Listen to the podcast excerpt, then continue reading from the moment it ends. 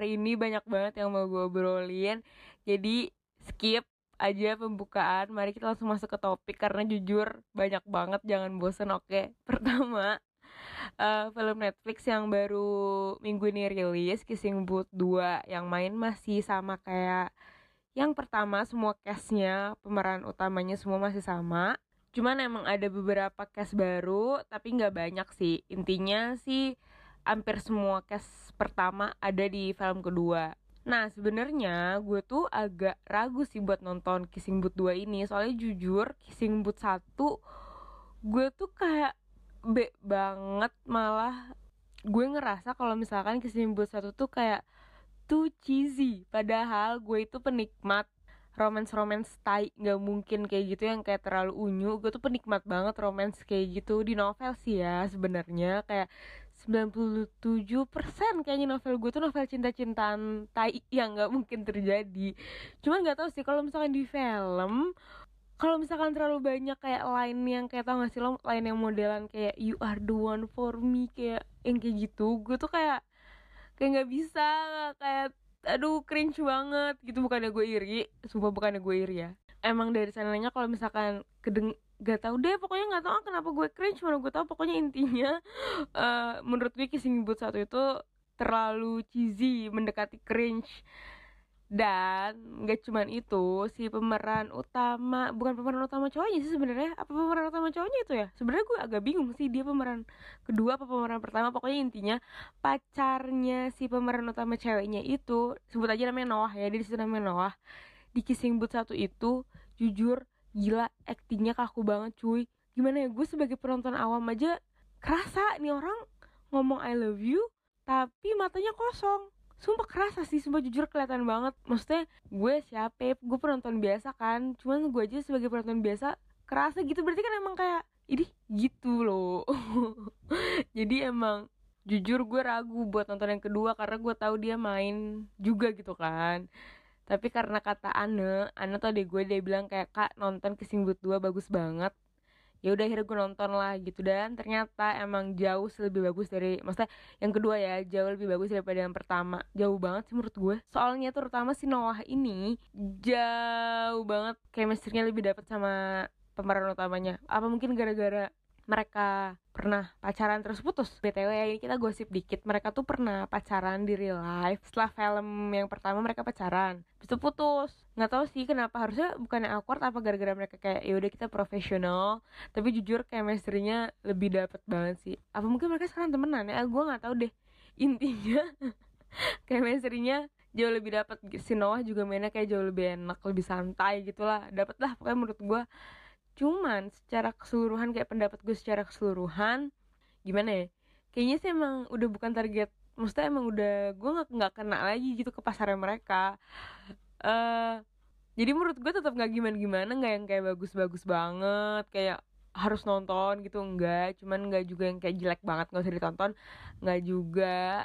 Cuma kalau yang sering punya second lead syndrome kayak gue itu hati-hati aja ya kayak jangan jangan punya ekspektasi lebih terhadap film ini kayak endingnya bakal gimana gimana enggak ini standar banget film standar banget sih menurut gue. Film cinta-cintaan standar. Tapi pemain-pemain baru di sini sumpah jujur bagus banget masa acting maksudnya gila gue sotoy banget menilai acting orang anjir. Cuman menurut gue kerasa gak sih sebagai penonton? Sumpah kerasa sih biarpun kita penonton awam tuh kerasa kalau misalkan actingnya kayak kaku. Bagus lumayan gitu sih menurut gue kerasa ya. Biarpun kita nggak tahu teorinya cuma kan feelnya berasa nah si pemain-pemain barunya ini menurut gue oke okay banget sih.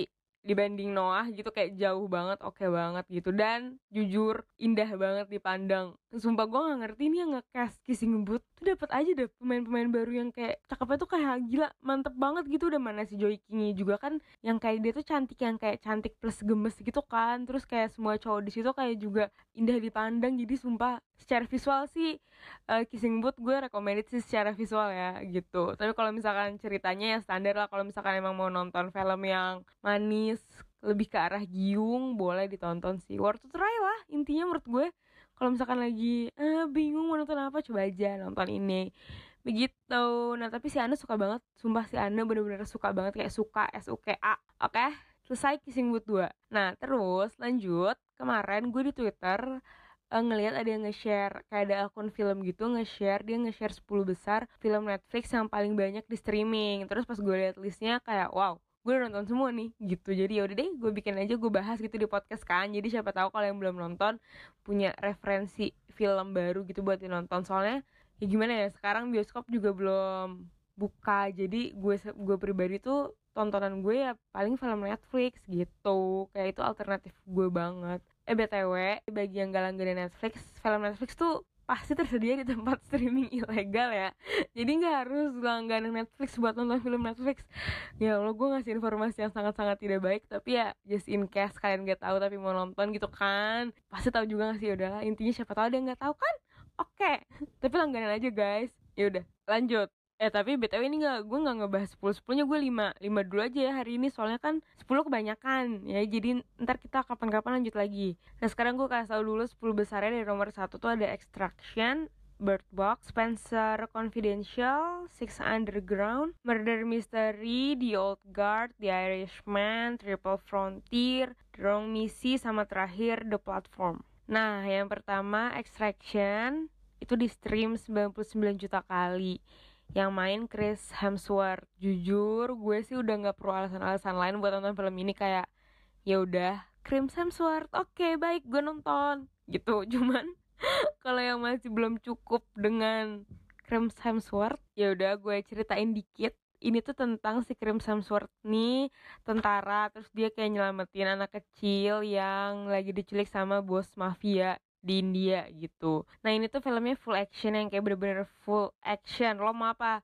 Tembak-tembakan ada, berantem kayak modelan John Wick yang kayak literally berantem tangan, tonjok-tonjokan ada juga. Terus yang kayak mau agak sadis, yang kayak lihat mata keluar, ada nggak ya mata keluar? Nggak tahu sih, tapi maksudnya yang kayak modelan kayak gitu tuh ada. Pokoknya ya udah pokoknya recommended gue suka gue nggak tahu sebenarnya jujur gue nggak tahu gue sukanya gara-gara Chris Hemsworth yang main apa gara-gara ceritanya seru. Jujur udah kayak blur banget tuh kagak tau gue udah pakai menurut gue recommended aja oke? Lanjut kedua Bird Box di streaming 89 juta orang. Sebenarnya gue yakin orang-orang mau udah pada tahu ya maksudnya kalaupun gak nonton tahu film ini gitu. Soalnya ini kan nge-hype banget pada zamannya sampai dulu pernah ada kayak challenge apa gitu dah. Pokoknya sempat viral. Jadi udah gak usah gue ceritain lagi ya. Menurut gue sih ini recommended sih terutama bagi orang-orang yang gak suka lihat penampakan yang serem-serem kayak gue tapi mau nonton yang deg-degan gitu. Kayak mau nonton film kayak yang deg-degan tapi takut setan menurut gue ini Bird Box recommended sih. Tapi kalau misalkan yang mau ngeliat setan-setanan ya ini jangan ditonton kagak ada setannya sama sekali gitu oke? Tergantung kalian maunya gimana. Lanjut film ketiga adalah Spencer Confidential dengan 85 juta kali streaming. Yang main Mark Wahlberg.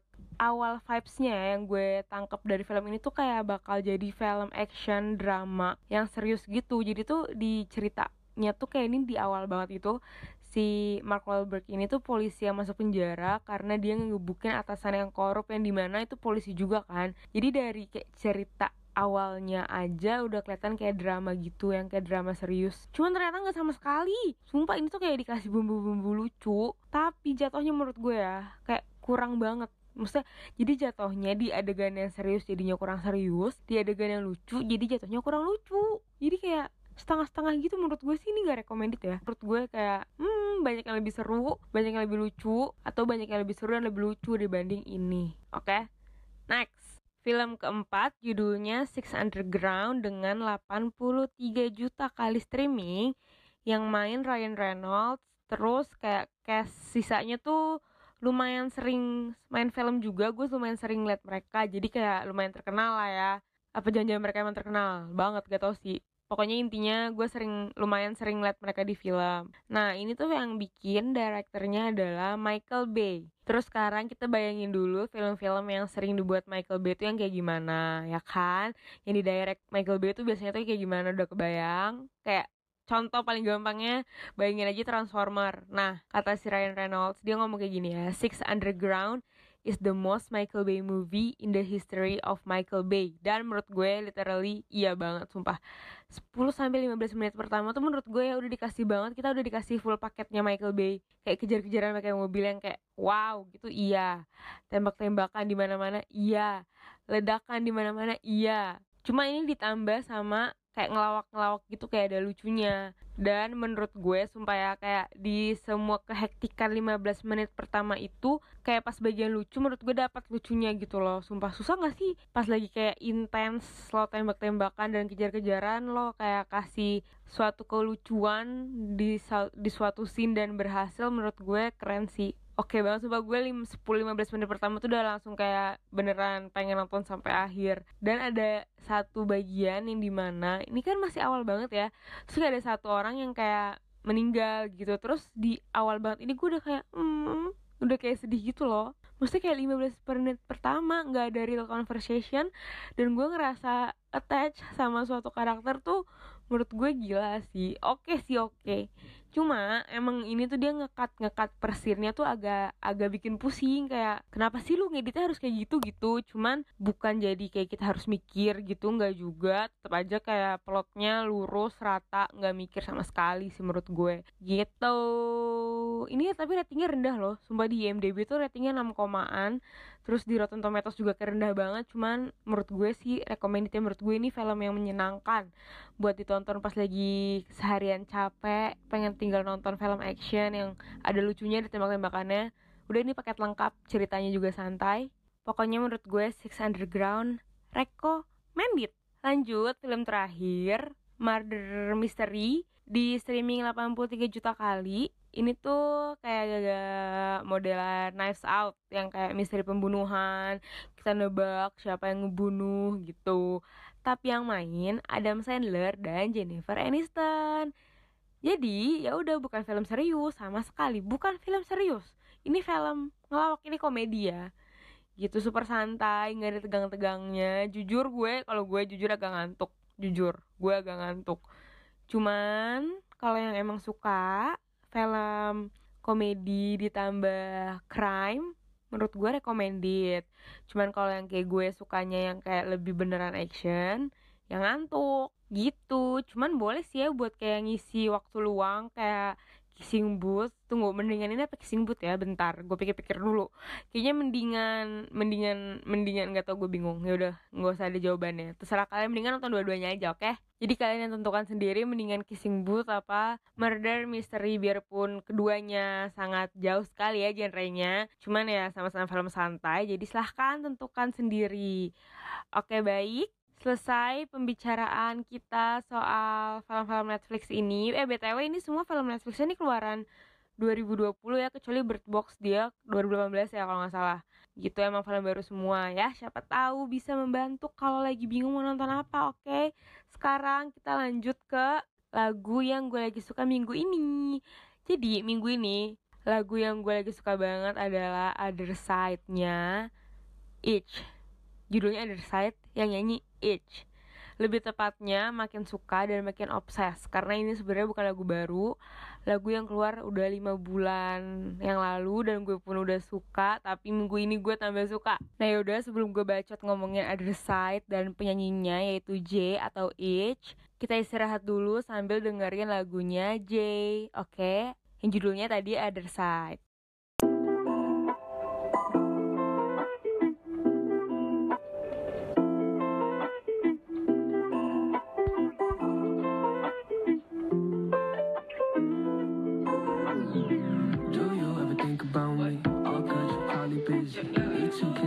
blessing. Been lately. All day you smiling lately. Cut turkey. Just boy, here's a big three. Man, virgins like these. Sometimes I think about you, even in the midst of good news. I gotta go home, fill out all the old balls in the closet, and then I see you. Yeah, you're so cheesy.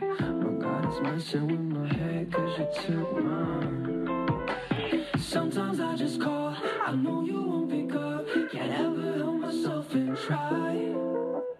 Just get alone So every night I hope I see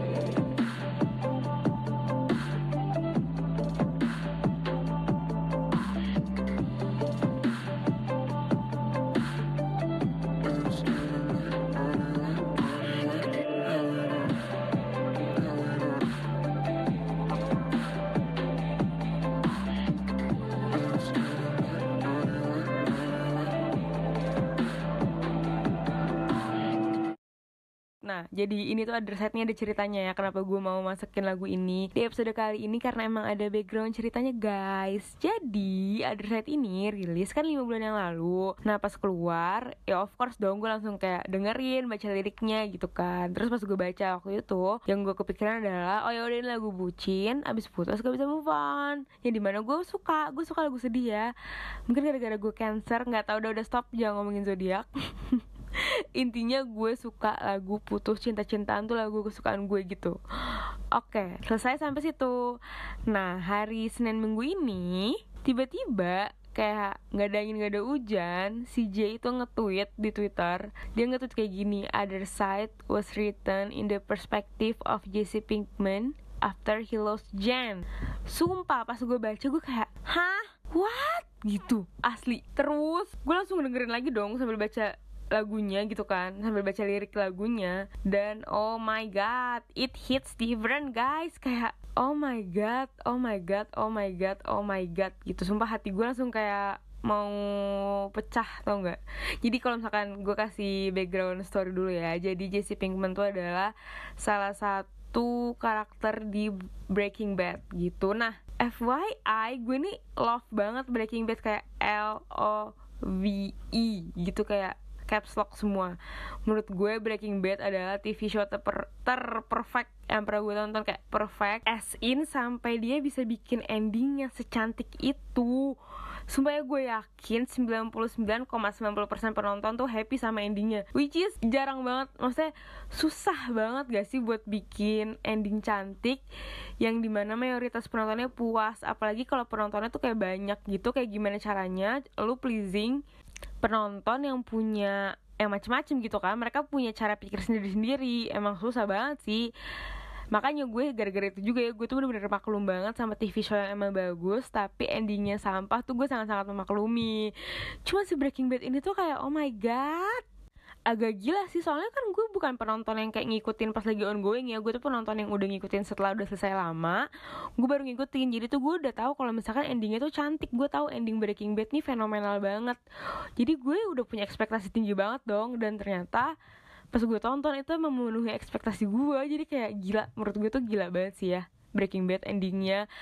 Kayak eh udah dah udah dah keren Nah lanjut, seperti tadi gue ngomong Di Breaking Bad ini ada tokoh namanya Jesse Pinkman. Nah dia tuh bukan bukan orang baik sumpah bukan orang baik sama sekali tapi dia adalah orang jahat terbaik menurut gue. Kayak hatinya tuh pure banget. Dia nih nggak pernah ngerti ya namanya kasih sayang tuh kayak gimana rasanya. Dia tuh nggak dapet dari orang nggak dapet dari orang tua dia nggak dapet dari siapa-siapa sampai akhirnya dia ketemu sama cewek namanya Jen. Lalu pacaran gitu. Dan relationship mereka pun menurut gue kayak jauh banget dari dari kata healthy relationship tuh kagak sama sekali jauh banget cuman bagi JC masa-masa dia bersama Jen itu adalah masa-masa terhappy dia gitu. Gue pun nge kerasa gitu. Gue ngeliat banget JC tuh happy banget pas sama Jen tapi Jennya tiba-tiba harus meninggal kayak meninggal literally meninggal meninggal mati gitu. Di saat emang Jessie lagi cinta cintanya jujur ya gue tuh sama Jen gak ada kayak gimana gimana banget. Kayak ya udah be aja. Cuman gue ngelihat Jessie sesakit itu pas saat itu bener-bener hati gue tuh kayak oh my god hati gue teriris tau gak sumpah ya I love Jessie very much. You have no idea guys. Gitu. Mungkin kalau teman-teman terdekat gue tahu sih soalnya pas tahun kemarin film sequel Breaking Bad mau rilis gue bener-bener being a full on Jessie Pinkman fan girl sumpah.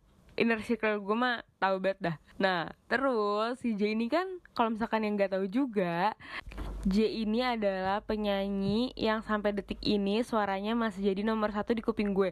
Kenapa gue bilang di kuping gue? Karena emang suaranya tuh bukan yang kayak wow bagus gitu. Enggak gue tahu banyak yang kayak lebih bagus dibanding suaranya J cuman di kuping gue suaranya J udah yang kayak paling terenak. Jadi ini emang beneran kayak selera aja dan suaranya J pas banget sama selera gue.